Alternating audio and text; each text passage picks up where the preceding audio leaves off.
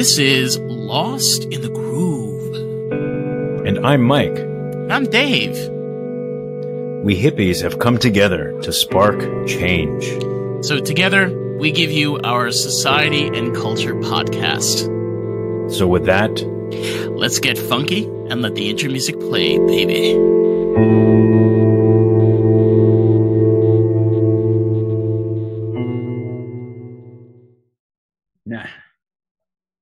All right, so Henry, I am really, really happy to have you on. Uh, I've known you for what, about a year? Uh, we actually we met up on Instagram through businesses. Uh, yes. And uh, funny enough, you have an experience with psychedelics. So we're doing a whole season about this. Why not bring you on? So thank you so much for coming on, man. Dude, thanks for having me on here. I'm excited. I've been ready for this ever since you guys like asked me Woo! to be on it. I mean, oh hell yeah, let's do this. So uh we're gonna be covering L S D, uh some like to call it the uh the marmalade sky drug, uh but there's more there's more to L S D than just the whole eighteen hour or twenty-two hour, depending on you know, your experience. Uh, other people have traumatic experiences and so on. So we're here to kind of break it down, get a little bit groovy, you know, take us back to nineteen sixty-nine when uh, it was legal. Yeah, there was a time in this country when it was legal, people. That was a thing. And uh, kind of understand what has not been understood. So I always do this, because this is just me, Mike. Mike? Yes, I'm here. I'm oh, here. You're here. Okay. I'm here. Do you want to? Oh, okay. I'm listening. Wanna... I'm also I'm also doing research and. Ooh, ooh. What kind of what kind of research are you doing? Well, L S D. That's what the episode is about. Oh, right. So I'm like I'm going through this list of stuff here just to kind of um, get caught up and see like what's going on in the world of L S D specifically. Okay. What did you call? What did you call it? Or you were saying that some people call it the marmalade of what? No, so there's a there's a reference. I don't know if you know this, Henry. You, you know the Beatles, right? Of course you know. The Beatles, yeah. Okay. Uh, you know the song Lucy in the Sky with Diamonds? Yeah. Okay. So hilariously enough, Paul McCartney did a documentary, which was called One Two Three, uh, earlier this year and was on Hulu. So in the documentary, they were asking Paul about the inspiration for Lucy in the Sky with Diamonds. So he says it has nothing to do with psychedelics. So me, I'm like, you know, like, sure. Yeah. He's like, it has to do with an eight-year-old. You know, it was inspired by an eight-year-old's vision of the world. So I'm thinking to myself for a second, and... you know any eight-year-old that's like, oh, marmalade, marmalade skies, you know, uh, looking glass ties, you know, a paper taxi. You know any eight-year-old kid that thinks of any of these things? I don't know of any eight-year-old kid. I was eight years old. I never thought like that before. And then it hit me like a thunderstorm. When I took L S D, I kind of acted like as if I was a child. I was younger. Like I became more playful. I became more colorful. We all played with chalk when we were kids, you know, on the sidewalk. You remember yeah. that? Remember yeah, we yeah, draw on the sidewalk. Girls used to draw on the sidewalk. Remember how we used to pick all the weird neon colors and used to draw those patterns? That's how acid gave me that, that visual interpretation. I was very intuitive with the childlike version of me. So uh, what about you, Henry? What was your experience like? Um, from my experience, I've, I've had multiple experiences, but my very first experience, I remember um, I was in college and one of my friends like called me. He's like, yo, there's this new drug that's going around. Have you tried it? And I'm like, uh, no, like, what is it? And he's like, dude, it's called, it's L S D. Like, you got to try it. And so I go and I pick up uh, two tabs from him. And uh, I remember him telling me, like, oh, you got to be, like, somewhere secluded by yourself because you might freak out or something. Um, and so I just, yeah, I remember taking it in my basement one, like, late night. And uh, I was expecting it to be, like, you know, weed, you smoke it, like, you feel something within, like, five minutes or so. Um, so, yeah, I had taken the one tab and then took the second one because I didn't feel anything. And then about oh, fifty minutes no. later, yeah, fifty minutes later, I'm playing Grand Theft Auto. And I just remember all the colors in the screen just, like, melting and moving around. And I'm just like, yo, it's what working. Is going on? Oh, yeah, I'm like, what is this? I, then I like, I look at my phone. My phone's all moving around, and so I like get up, run into the bathroom, and look at my pupils, and my pupils are just dilated. I'm like, all right, yep, this is it. This is it. Mm-hmm. And yeah, it was yeah. probably. I feel like. Um, It just like changed my way of thinking so much because like, then I was in college. I didn't know why I was going to college. I just basically went because my parents had told me to. But I just started like questioning everything. And I'd say before too, like my mentality is I just I like listen to everyone or what they would tell me and just like go based off Talk that. But yeah, after that I literally just. Like started thinking for myself, like, why am I going to college? Like, what am I going to gain personally out of it? What age were you at this point? Um, I was, I want to say twenty, either twenty or twenty-one. Wow. Am I the youngest yeah. person that's done acid? That's huge, man, for twenty twenty-one. Yeah. I did it yeah. when I was seventeen. Oh, man. I mean... No, there are plenty of people that do it at seventeen, man. You just haven't met anybody yeah. yet. Hey, yeah, yeah. I, I, yeah. I didn't, I didn't have as a cool experience with Henry. I, my experience was I had a, the guy that I did it with. He was okay.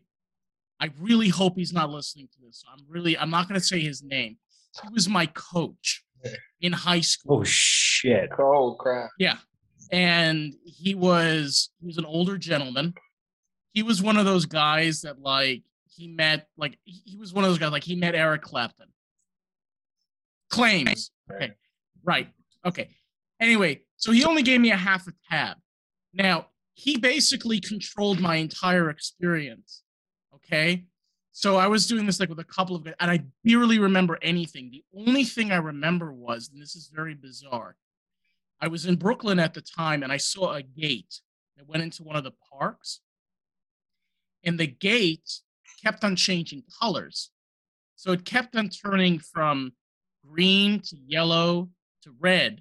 And then whenever I was walking into the park, my footsteps would change the pavement underneath. So everything wow. around me started changing colors. And then just bam, I woke up and I was on a couch with a cup of coffee. That's all I remember. That was like my very, I don't have a great experience as you do, Grand Theft Auto and the high, you know, but it was a very weird. Ex- I only like remember like five or six minutes. Out wow. of the whole, out of the whole experience. Yeah. How long do you think that half tab lasted? He claims I was out for about sixteen hours. Off half a tab.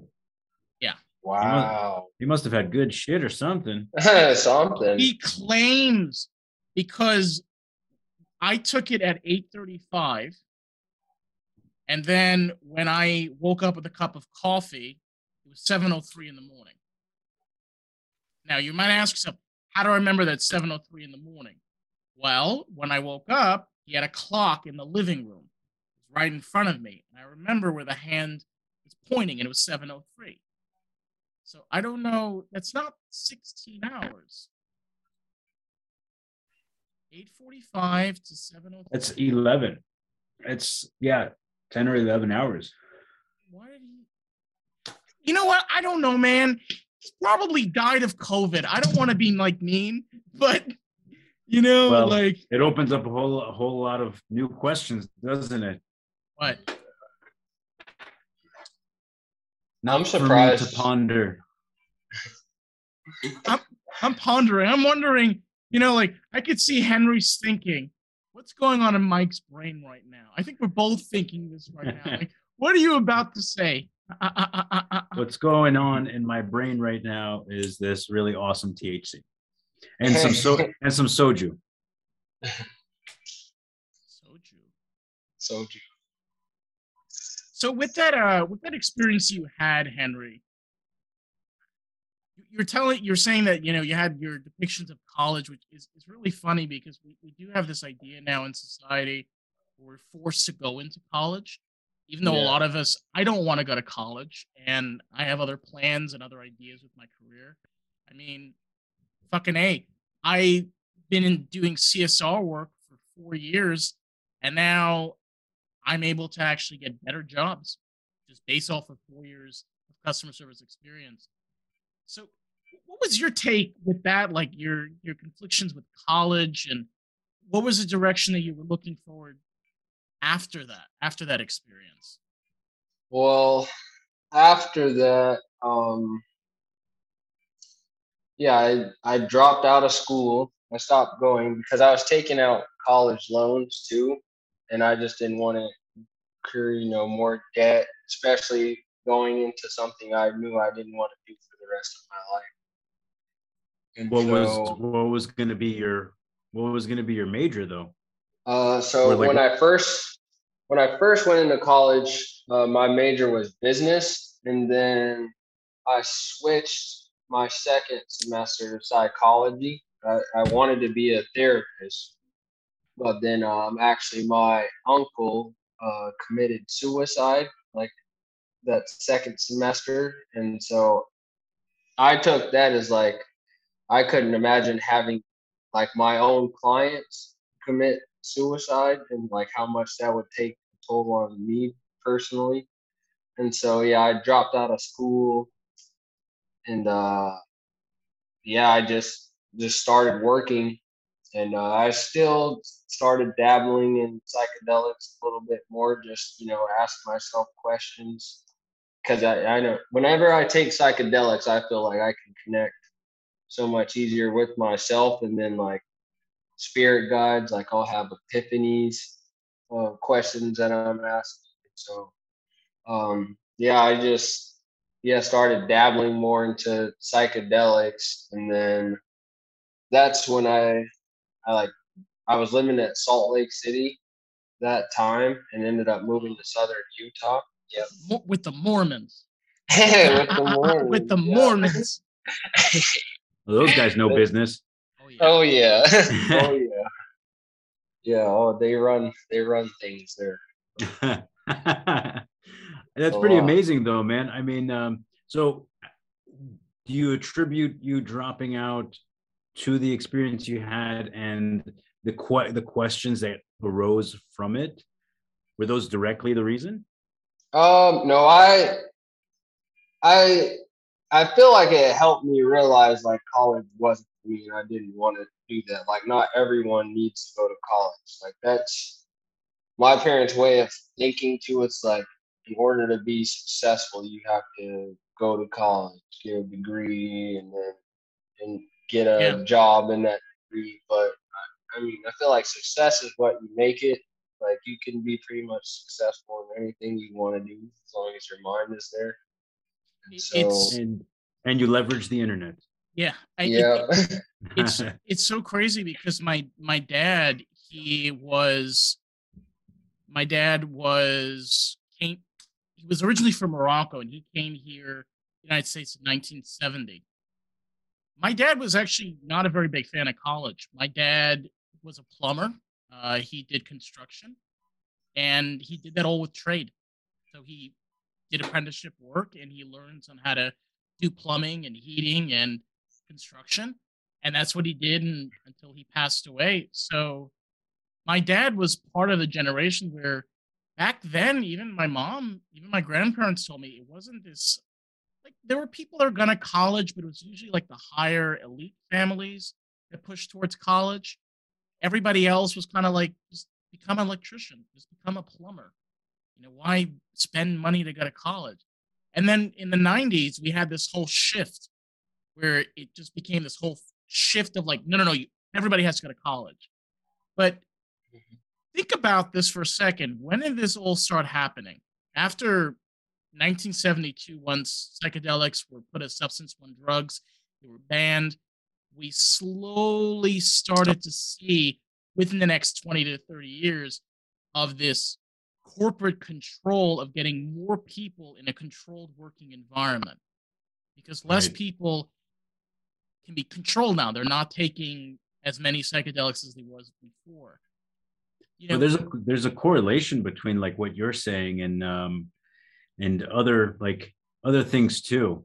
So you were wondering, you were asking like, when did this all come to be, where everyone was um, kind of uh, pressured to go to college, that it became a social norm? Part of it kind of started in the nineteen fifties, man, and it actually started with bankers. So in the fifties, they, you know, they kind of got together and they're like, hey, man, we're in the business of loaning money, but we can't just loan money for nothing. We need to have a product in between. So what did it become? It, beca- it became the American dream of sorts. At least that's how it was labeled. So everyone needs to own a home. You every, don't. Every, well, no, no, no. Again, the product in between. For no, them- I, I I understand that, but I'm just telling you, I get the banker's perspective, but I'm like, nah. Well, oh, fuck nah. But, oh, yeah. you know, as a, as a, as a transition from houses, the next thing were cars. Everyone needs to own a car. And then you obviously know, because of the conversation we're having, what came next. It became college education.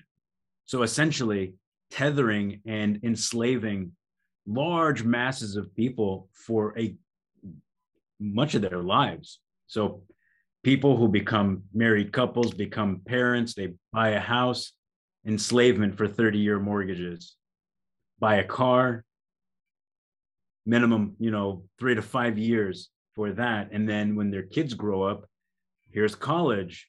That's six figures these days, if not more. So this is like, this is when it began, to answer your specific question. Um, but like you said, nobody needs a house. You might need a car, but you don't, you may not need a college education. I mean, for example, um, Henry, you were saying you initially thought of business. I mean, the best, some of the, some of the brightest minds out there that were successful in business, later on in private interviews, are preaching to the public and telling people like, man, I went to college for business, and these professors were trying to teach me about business when not even they even owned businesses. So yeah. they're teaching you out of a textbook, but have never actually applied any of these principles. Yeah. So, yeah. yeah. I so. think, yeah, I, I think also, I think a really also good important point is, Henry, you know this. I, I consider myself part of the whole hippie culture. And it's not like the whole thing of wearing leather tassels and, you know, running around naked at festivals. It's not, that's not what being being part of the hippie revolution is all about. It's this idea of understanding what psychedelics are about. They knew what psychedelics were back then. They didn't know enough. They didn't. They just knew like, oh, okay, this opens up your mind. And now we have all the tools and the research to back what their experiences are. And the stories. And the story, exactly. And the stories of millions of people. So different compared to then. So in your, in your perspective, Henry, you know, I, I know you're a part of also hippie culture. What is, how do you view psychedelics through that aspect? Um, it honestly helped me like connect the dots, like as far as humanity goes, like, and why they took psychedelics back then, as far as opening up their mind and like realizing like, hey, why are we going to war with all these different countries?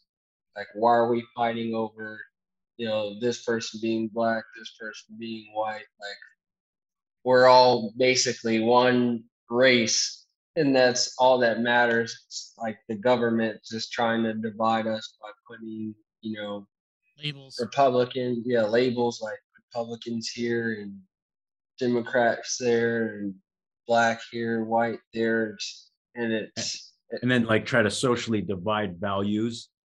You yeah. know what e- what each of these groups value uh, in terms of their um, you know their demographics. Yeah. Yeah.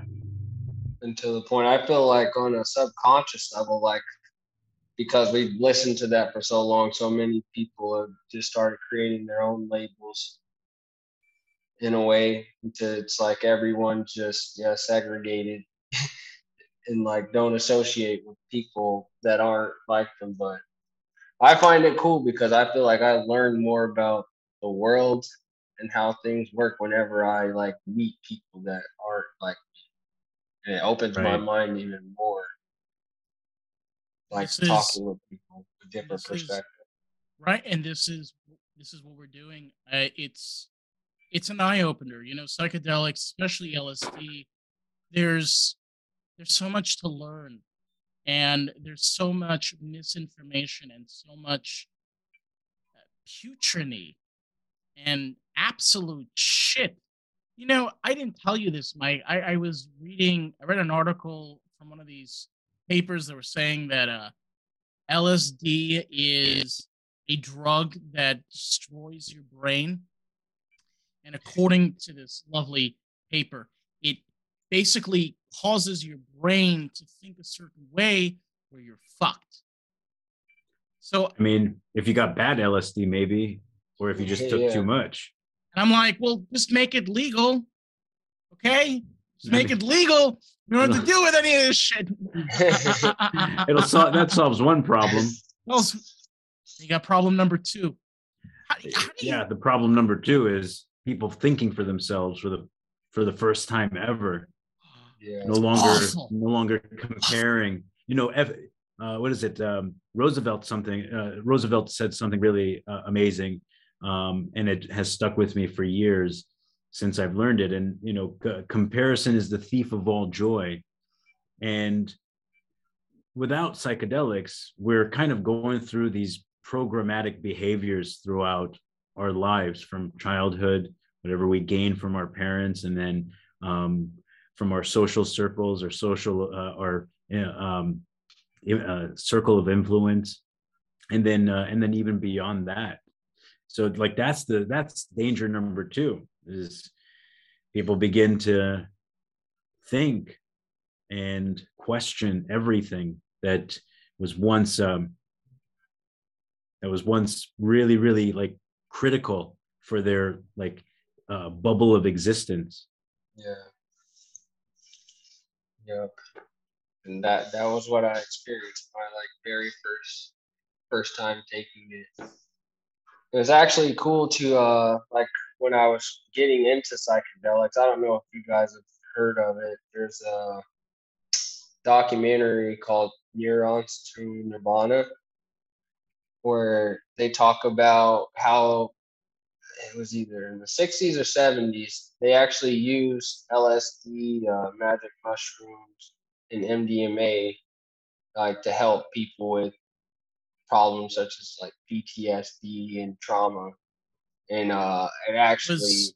It was uh, I, I know you're talking about it was uh, it was nineteen seventy-one, and they had a very big problem because the researching team at the time, the Nixon. uh, I have, they uh, they were fighting back because Nixon enacted the war on drugs in nineteen seventy-two, and it was officially put into Congress in nineteen seventy-three. In nineteen seventy-one, they started doing these medical trials, and it was it was awful. Like they, there was a point where they would go to their offices, like we were doing the research, and they would just like just destroy all their equipment. Oh, wow. The government would bring people, you know, so it, it's just pushback, fucking pushback. That makes sense, though. Makes a lot of sense. If we think about, um, you know, that period of time, the the scientists who are researching it are most certainly upset. If we think about any of the um, any of the scientists of today uh, and compare it to some from back then, um, the ones the ones of today just don't have the same type of backbone. You know, they're just so hungry for funding, so they'll you know they'll conform. Um, but forty years ago, we had people who understood the the absolute necessity to be able to study things, because that's how that's how we'll learn, if we can study them. But if you if you ban them and you destroy people's labs um, and prevent them from, uh, especially think about it back then, right? How how much funding is important today? Think about how important it was back then. You need you need money to to to run these programs, and so yeah, it's uh like those guys wouldn't have stood for it, but there wasn't much they can do. These days, the the government has total control over uh, a lot of these aspects of chemicals and their research and their um, and their further developments. But things are changing. We've been seeing it, man. That's why we're talking about it now. Yeah. Yeah, I believe it's decriminalized in Washington, Oregon, and then I don't, not L S D is not decriminalized in California, but they decriminalized uh, mushrooms. Colorado. And, uh, oh, Colorado. Yeah. yeah. Yeah. It's, you know, Henry, this is, this is the point where we are now. We're, these things are no longer becoming a problem because they never were a problem. They were only a problem be- because someone that had no idea, I'm sorry, not someone, a group of idiots and morons didn't like the way that it was affecting people. Well, you know what? Instead, this is the, by the way, this is the problem with politicians. They never can say that, you know what? I fucked up. I'm sorry. Let, let's try to let's try to fix this. Let's see what we can do. They never can say they're sorry. Never. Or what if, or that they don't know, and maybe we should spend a little more time learning about it. What do they do? They ban it. They put right. it on the levels of heroin. How the fuck is opiates? Okay. They give they Percocets are legal. Okay. Uh, what's the other one? Oxycodone is legal. Uh, hydrocodone is legal. This stuff can kill you. Anyone that takes this, it can kill you. It has a rate of death higher than L S D, higher than heroin. This is completely legal. But no, L S D is bad for you. It's so bad that we're going to make something that can actually kill you quicker legal. What the fuck?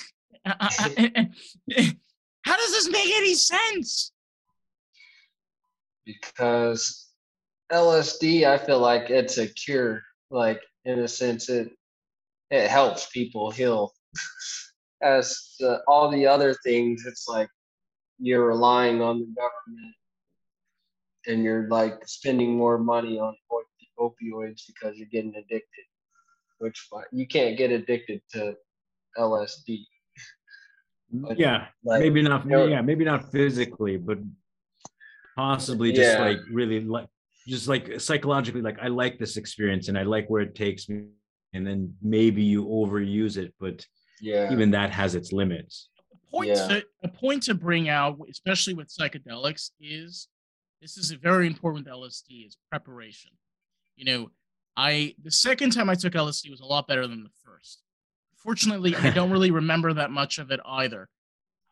Very weird part of my life, whatever. The point is, when you're coming into something like L S D, you got to prepare yourself. You can't just like decide like, oh, I finished work. It's Friday. I'm going to pop the tab and it's going to be great. No, you're going to be fucked up because you got stress, you got anxiety, tons of pressure, and you're exhausted. You have to prepare yourself. And I'm saying this because there are going to be people that are going to listen to this like, oh, they're promoting to do L S D whenever the fuck you want. No, we're not saying that. Don't do L S D when you're out partying and you've had thirteen different cocktails, including a Shirley Temple. It's not a good idea. Terrible idea. Be smart. I mean, come on. Everybody's got to be smart about this. And of course, you're dealing with psychedelics. Of course, you have to prepare yourself for something like that. It's not just... Uh... I disagree, though. There, there are people who party on L S D. I've met so many of them that are like, yeah, a week okay, of working. But, okay, but, but and they but, have experience, of course. Okay, you know? but but I, I get that, man. But when we're doing this together, right, you can't promote that, because the problem is then you give these people a false perspective and idea of like, there are people like that, right, Henry? There are people that like can. They can That's go what I'm saying. Yeah. That's what I'm saying. Sure. But I'm just, you know, I would just say, like, if you're going to take it, be responsible about it. Like, don't go and drive your car or operate a motor vehicle or anything. Like, you're going to take it, at least it's, get an Uber somewhere if you're going to party with it. Um, when I take it, like, I like to go camping with friends and just, I'm out in nature. That sounds... That sounds, I've never done that before. Now, see, oh, come on, man. I want to do that. I want to do should, that. Man. You that should. Sounds ideal. Hey, maybe I can come that's, out to California. That's Cali- kind of the whole point, isn't it? Maybe yeah. I can come out to California. Maybe we could Maybe we could do a camping trip. Do an uh, L S D I'm planning, a camp- I'm planning a camping trip uh, this next this next year. I won't, I'll tell you the dates after. Hell yeah, I'll book the tickets. Fucking book the tickets. Yeah. Joshua Tree. Joshua Tree's nice, man. Uh, yeah, yeah. I did, I told you this, I did peyote on it. I did peyote in the Mesa Desert in Israel. Dude, there is nothing like doing psychedelics in the desert. I, you know, now I understand why I'm Jewish. Now I get it, how they managed forty years in the desert. They did psychedelics. They were fucking high. Desert. Yeah, man. They were fucking high. Fucking high. Beautiful. Oh, that's awesome. But well, that's, in... yeah. Go ahead. No, go ahead. No, I was gonna. I, uh... I'm gonna. I'm gonna. I'm gonna freeze. Hey. What? Yeah. What I was gonna say, most importantly, is like, just for for all listeners to remember, like, none of these episodes are a, you know, a, a content, a piece of content where it's suggesting you go out and do this. These are personal experiences. And though, just like what Dave said and what Henry said, like, you should be responsible. You're you're an adult. You know, if you're if you're doing these things, do them at your own risk. But the most important thing to take away from it is that, um, the experiences that we're sharing with people is so that um, it, there, we can bring a little more awareness to the positive aspects of what these chemicals are doing to people. Um, that this is probably the most important aspect of all of it. Yes, you can probably have a great time on these things. I did say that I have met many people who most certainly do party with these uh, with these drugs. Um, after a long week, um, among many other things, I'm sure, too. But when you say, Dave, preparation is important, I think that is more so relating to individuals looking to heal from it. Like you said, um, uh, Henry, you were, you were saying, like, it, it can heal people. It can do these amazing things. Well, for individuals looking to walk down that journey, then yes, preparation is most certainly important. um, jumping into it without knowing exactly what you want to achieve um, is going to be tricky. You may discover things that you're ready for, and you may discover things that you're not necessarily ready for. Um, so, so like, I want to lean towards uh, asking you, Henry, when you did this the first time, how long until you decided like, hey, I think I'm ready for, for my next try? And what were your expectations like? Were there any expectations? Um, usually, I think after my first time, I did it again, maybe like two or three weeks after, but I like went hiking. And um, like I was telling you guys, my uncle committed suicide, so that took like a big hit on me. I like kind of blamed myself for it because I knew like under when people are suicidal, um, you don't want to leave them alone just in case they do hurt themselves. But I had been spending like the past three to four days with them. And uh, like the very last night I was with a, another uncle, and he was like, oh, just leave him, he'll be fine. And I had work the next day. And so I like shot him a text message that night to like make sure he was okay. He responded, went back to sleep, and then I found out the next morning he had committed suicide. And so, um, yeah, I, it took like a toll on me a lot. I dropped out of college, um, and then from there, I like started taking psychedelics, and it, it kind of helped me like realize like, hey, even regardless of if I was would have been with them like that last night, he still had these tendencies, like he was sick and he probably would have done it anyways. He was drinking a ton and mixing it with uh, just different antidepressants. So there's like nothing I could really do about that. That's um, a good point. Yeah. Yeah. That like so, uh, that, that cocktail of things definitely enhances um, the, the issues, the uh, the feelings. It it can um, strengthen the um, the desire. Makes yeah. Thing, it, yeah. makes it makes things. I mean, I in a way I can kind of relate. I mean, my cousin, she committed suicide a few years ago, and I didn't really know her very well. Her husband was a, a piece of shit. He got her addicted to really terrible drugs, and just destroyed her career. Uh, you know, she lost her nursing license. She just was broke. And when I found out that she died, it killed me. I mean, for the past four years, I've seen so much death. I mean, my cousin died, my aunt died, and then a year later, my dad passed away. People are afraid of pain. People are so terrified and mortified of pain. But pain is what what makes us heal. It what's it helps you grow. It does, and it makes you a stronger person.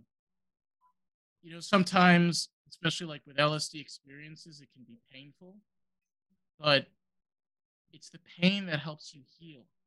Again, I'm talking about healing wise. I know, Mike, you're talking about people that want to do partying, but what, what I was kind of focusing on is the healing aspect, but I think was what Henry was talking about too, going through the suicide with your uncle, dropping out of college. It's a healing period that's that's very difficult to get over. Yeah. You don't know what to think. You don't know what to do. Yeah. Well, that's why I had that follow-up question is, you know, because I wanted to clarify in between a lot of the things that we had talked about and what you had mentioned. Uh, and that's why there was a follow-up of just like, cool, what happened after the fact? So you had lost your uncle, and that's when you decided like, hey, I'm going on a hike. This was a few. So from the time that you did your first tab or two tabs, two tabs, to, to, the, to the time where you went hiking, in between those two weeks, that's when your uncle committed suicide? Oh, oh no, man. It's, it's probably a, a month after But yeah, months after that. Yep. So the, the second time was like just a couple of weeks later, you were going hiking. What were your thoughts about that? That's where my follow-up was really kind of aiming towards, is trying to understand like, cool, what drew you back to the experience? Um, what made you, um, what, like, what kind of expectations did you have? Like oh. you experienced it the first time yeah. and you were like, you're like, cool, man, I'm realizing a lot of things. Yeah. Did you, oh. did you think you, please. Yeah. Yeah, no, what led me back to it was just like how op- how like open my mind was, and I feel like my perspective on life just changed completely as a person. Um, like I went from, you know, you'd say like being a sheep into just like questioning everything, like you said earlier. Like I started questioning everything. Uh, I started like looking for answers and what I want to do with my life rather than listening to what everyone else thought what was best for me. And um, yeah, like I said, like I just, I felt like connected with myself. I'd never felt anything like that. And so it's just like a good feeling, kind of, kind of like when people say they go to church and, you know, they get like the Holy Spirit or they like just feel this warmth. Like I, I felt that with the psychedelics. I was like, just wanted to explore it a little bit more and also become like more self-aware of myself.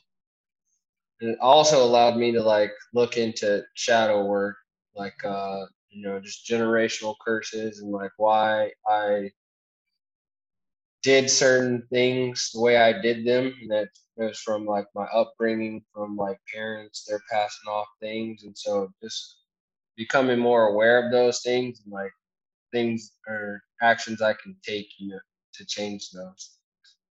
Yeah, I mean, it's it's an incredible experience. I I don't know if I've spoken about this before, but I a lot of the times can't remember, like, for example, only a few parts of this year I remember. Uh, and most people would think like, oh my God, that's that's fucking insane. Why don't you remember like most of the year? For me, it's where I've gotten to a point where I'm able to block off certain points and parts of my life that are not important. So even though I can't remember all three hundred sixty-five days of the year, it doesn't matter. I only remember what's the most important. I, I do suffer from P T S D, but it's weird when I do have those experiences, it becomes third person. It becomes where I'm a bird eye view of it. I, I kind of feel like the glue is starting to pull away to where I'm no longer connected to it. So I, I definitely see your point, Henry. You you develop this self-awareness of yourself of, I don't have to be connected if I don't want to. Because before you're like, but I have to be. You don't know why you have to be. But then you realize yeah. you don't have to be. Just being yeah. you have to. So there. yeah. And it was cool too because like my like certain parts of my family like uh were alcoholics, and I like saw how they acted when they were drinking, just like fighting, arguments. And like with my uncle passing away, obviously he was drinking heavily before. And so I like knew I didn't want to go down that route. And the fact that like I was taking L S D is opening me up to like just who I am. And it was like a positive experience. Like I felt like I gained something from it every time and healed certain parts of myself going into it. Uh, I felt like it was a lot better than, you know, taking pills or, you know, getting drunk, just going through alcohol, cases of alcohol. And right. so I just kind of stuck with that over those. That's things. Positive. That's yeah. very positive, man. Like you, you decided, you know, maybe, um, maybe much sooner than you would think that like this life isn't for me really. And, but how do I break free of it through all the generational programming? Um, Take us through that um, that line of thinking, though. Like each experience did it in fact bring you new clarity through the journey? So journey, yeah, journey through the, through like so minds. the second time, so the second time around, right? Two weeks lapsed. You're deciding to try this again. Did you notice uh, any other changes in your thinking, behavior, or like um, epiphanies uh, of? I would say, uh, like I became more like just artistic. Uh, I remembered growing up, my my parents split when I was like four, but I remember like my first like two to three years living with my mom. I was actually like pretty artistic and into art, and uh, it wasn't until I like moved with my dad I got into sports. But I think yeah, taking it just brought me brought me back to that like childlike nature, and I got back into just like art, drawing. Uh, I got into photography, and then just allowed me to observe. I, I feel like I became more observant of everything as well, um, and just trying to like learn like positive aspects, certain things I'd want to do, like look for positive things rather than negatives. So like to this day, as you continue to like go through these experiences, are you um, are you still seeing changes in behavior, new epiphanies arise? Um, uh, so that was, you were twenty years old. How old are you now? So I'm twenty-eight now, and uh, okay, you don't look it. I've I've I've I get that a lot. um, I would say yeah, I. I I continued to use them. I still use them to this day, just like not as much. Like I feel like I don't need to use it as much now. I can like somewhat tap into like that feeling, just breathing and meditating now. Like I don't really need uh, L S D, but like I still contribute it to like getting me to this point. Fascinating. Um, Yeah, and I'd say like I've yeah. become still more like artistic in my craft. Um, and when I do take it, I like do have epiphanies. Um, but more so now, I just honestly I enjoy like people that have never tried psychedelics. I like giving them their first experience to like seeing what it is for themselves, and so they like know what it is. And it's it's been interesting. Like I, you've become a shaman. Is that what you're saying? A little bit, yeah. I get more joy. I get more joy out of like taking people, especially like I'll take people on hikes or in nature, and they can, yeah, they can have their experience. And I'll just like, just be like, yeah, guide them. What what what drew you to nature specifically with uh, with L S D? Um, I just like how calm and peaceful, like just being in nature is. And I feel like I I gained understanding of who I am through nature. I feel like if a lot of people sit and watch like nature, spend more time in nature, they learn a lot about themselves. It's it's a very it's very true. I mean, I I I love nature. I love camping. I love being in the outdoors. And I get that. The re from my perspective is when you're on L S D, when you're out in a just picture this scenario, you're in the you're in a forest. There's no light pollution, and you see the night sky, mm-hmm. and you can hear the birds chirping. The night birds, they're chirping. And if you're in August, you can maybe hear the crickets. You know, they're crackling their knees. You have all these noise and all these the colors and the light and the trees and the ground and the feeling and the texture. When you're on L S D and you're hallucinating, you become the nature. Yeah. You're not in nature. You are. Yeah. I, I, I, I, I definitely, I, like I, definitely I definitely get where you're coming from. Yeah. And it's, it's incredible too, because when I like take psychedelics and I'm out in nature, I have like some of the most profound like experiences. Like there was a time myself and two other friends, we were hiking up um, in this canyon and I was just whistling. Like, I like to whistle when I'm out in nature. And like me and the other friend, we're whistling, and out of nowhere, we had like forty different birds come and swarm around us, and they were whistling back to us. Like, I saw cardinals, I saw blue jays, I saw like a swallow. Like, I was seeing birds I've never even seen before, and I like couldn't even believe the experience. But that happened from wow. whistling. Um, there was another time, like a friend and I were hiking. We came face to face with a mountain lion, and like the mountain lion didn't do anything, just sat there, like looked at us, let us go right back down the mountain. Um, yeah, you just, and I, I feel like animals too, like they, they can feel that presence of L S D, like they know something's going on. It's, uh, it's strange because George Harrison was one of the members of the Beatles. When he left, he was always very spiritual. Uh, he was open. He did psychedelics. When he left the Beatles, a lot of the music he created was inspired by nature. He used to go out in nature, and he used to strum his guitar and create the music that he made. And I urge anybody to, to do this. You can listen to some of his albums and his music.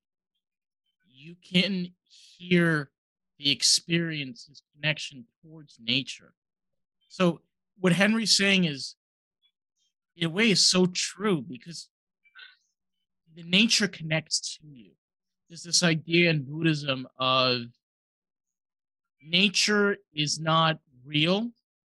It's not fake. It's more of your own creation, kind of how you mold a, a, a clay pot in your hands is what nature is. And this is something that, unfortunately, this country has murdered millions of Native Americans and destroyed. But this is what Native Americans did for twelve thousand years. You know, you might yourself, why the fuck didn't they, like, build cities? Why they live in stupid teepees? Like, they had the ability to do this. The reason why they didn't was they each tribe had a different connection to the land that they were on. Some connected to the waters.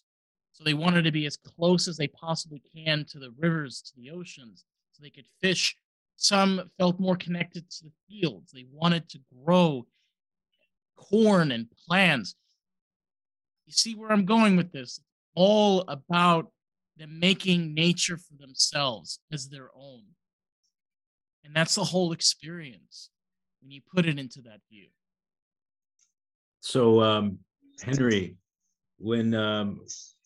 when you went through this experience and you realized how much nature was um, kind of kind of getting integrated into your life, do you continue to do it even without L S D? You still go hiking, right? You still do those oh, yeah. activities um, without the intention of taking something. It's more so just to be out there. Yeah. Mm-hmm. And so, yeah, I spend, I'll go hiking and I, since there's not, there's mountains here in California, but if anyone's Plenty. ever been to Utah, like Utah, like we're spoiled when it comes to the mountains and the beauty there. But like, I do like the beaches too. So I'll go and uh, spend time at the beach, just sit by the water and listen to the waves. Crash right. on the, yeah. cr- crash on the, the rocks. Sh- the shimmer of the water from the sun. And yeah. you, you've probably hiked a lot of the places I've hiked over the last ten years, all around these mountains. Yeah. So I, I can only imagine we've probably done a lot of the same ones because there, uh, there's a lot. I mean, are you in Southern California? Yeah, SoCal, yep. Okay. He's in Los so Angeles. Like, He's in Los Angeles. So both of you on the same place. Me, I'm here in the East Coast. Zero degree weather outside. So this Jeez. is something like people do not appreciate. You guys are in great weather and you guys have great landscapes for hiking. I mean, out here sure. it's jack shit. We got and five five dollars a gallon for fucking gas. Oh, there's a gas station oh. I saw the other day. It was like six. I was like, are you kidding me? God damn. It's ridiculous. It's getting crazy out here. I know I have some associates who own gas stations. I was just asking them, like, you think we'll hit ten? And they they were they firmly believe like there's a possibility that we will reach ten dollars. That is insane. But um, I would literally be biking after that. Yeah, right. I mean, it's a good thing. You know, my job is three miles away from where I live, so I'm I'm blessed in that regard. But seriously, though, um, the things that you have described, a lot of people have described um, in their experiences, and it's just remarkable to see it again and again. I myself have experienced it. Dave has experienced it, and to hear it from numerous people. Um, for example, like your connection with nature and kind of the peace that you found there, you didn't quite, nobody quite understands at first, but as you continue to do it, you kind of find this connection with the planet, very similar to the connection that you made with yourself for the first time, right? The, yeah. the self-awareness that you're getting. Well, the awareness that comes about you when you're connecting with nature and you realize just how integral it is that like we are part of this environment, and um, and it's very, very important, just like what Dave was saying, that we can we can make the environment just as much as it makes us. And look at what humanity's decided to do. Just yeah. city cities everywhere, seven elevens on every corner. Yeah. You know? Yeah. With the, but, uh, um, with the hot dogs and pizza. Four o'clock in the morning, and, and taquitos. Don't forget, don't forget taquitos. The cream cheese taquitos, jalapeno cream cheese taquitos. We don't have those. We don't have those out here. I'm sorry to hear that. Oh, what? Yeah, we have uh, buffalo chicken taquitos and yeah. cheeseburger taquitos, but we don't have any of the cheeseburger. Yeah. Okay, whatever. What? Okay, what about the Monterey Jack chicken ones? Rarely. We usually have those in the summer. Ah, dude, you're missing out on the. You know what? For the most part, the jalapeno cream cheese can't be that bad because anything else that they got on that taquito menu can't be all that kosher. No, no, and I don't eat pork either. Uh, even though, even even though I don't keep kosher, I love how we went from set, you know, L S Ds to seven eleven. But before before we wrap, we got every, lost in the groove, man. Oh hell, man, hell yeah, man. Before we wrap up, I think it'd be a good time to put a spotlight on Henry. You're going to be here for another two episodes, but we want our listeners to know, who the fuck are you, man? Why don't you and introduce where, yourself? And where can they find you on social media? Uh, so my personal social media is Henry four Kemp. Um, and then I also have a clothing brand. David's actually wearing a sweatshirt right now. It's called Hippie Culture. With the tab of acid. Um, With the tab, with the tab of acid on the tongue. Uh, uh, uh, uh, uh, uh, uh. Yeah, that's my little, that's also what, yes, psychedelics got me into just like the fashion industry too. And just like my brand's about bringing humanity together, like breaking all these labels and social groups and just helping people to come together and realize like, yeah, at the end of the day, we're all different. That's like the unique part of ourselves, but we can be different and still like mingle with one another and accept each other as we are. Right, as build cohesiveness. Yeah. And yeah. Uh, to leave off, I'm going to quote John Lennon. This is what I do.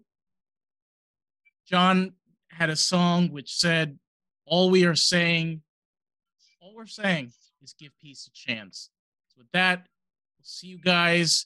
Henry, thank you so much. We'll see you soon. God bless Thanks you. Thanks for having me. Uh, Thanks for coming on, man. Thank you so yeah. much, man. Before before we go, great. though, like w- one last question for you, Henry. I think uh, people would want to know this before we have you back on. Um, if someone was considering giving this a try, like, what advice would you have for them? Just one piece I of would- advice. Most critical one, if they were like, I think I want to try this? Um, I'd say big thing is become an observer. Don't, don't engage into like every single thing that you're thinking, because you're going to have a lot of things come through and it could be traumatic. It could be good, but just don't engage, just observe everything, take it for what it is and learn from whatever insight you're getting from taking the L S D.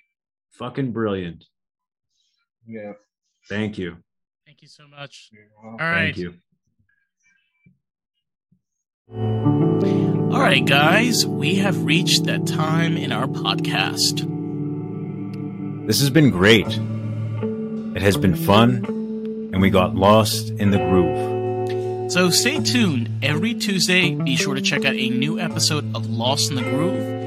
It premieres by two a.m. in the morning, and our other channels, Chambam with Mike and Dave, which is our Patreon podcast, and our extra special, the Shindig Variety Show, our YouTube podcast. Links will be down in the description box, so you can vote for what topic we cover next season. And what other kind of content or new ideas and stuff we have to offer.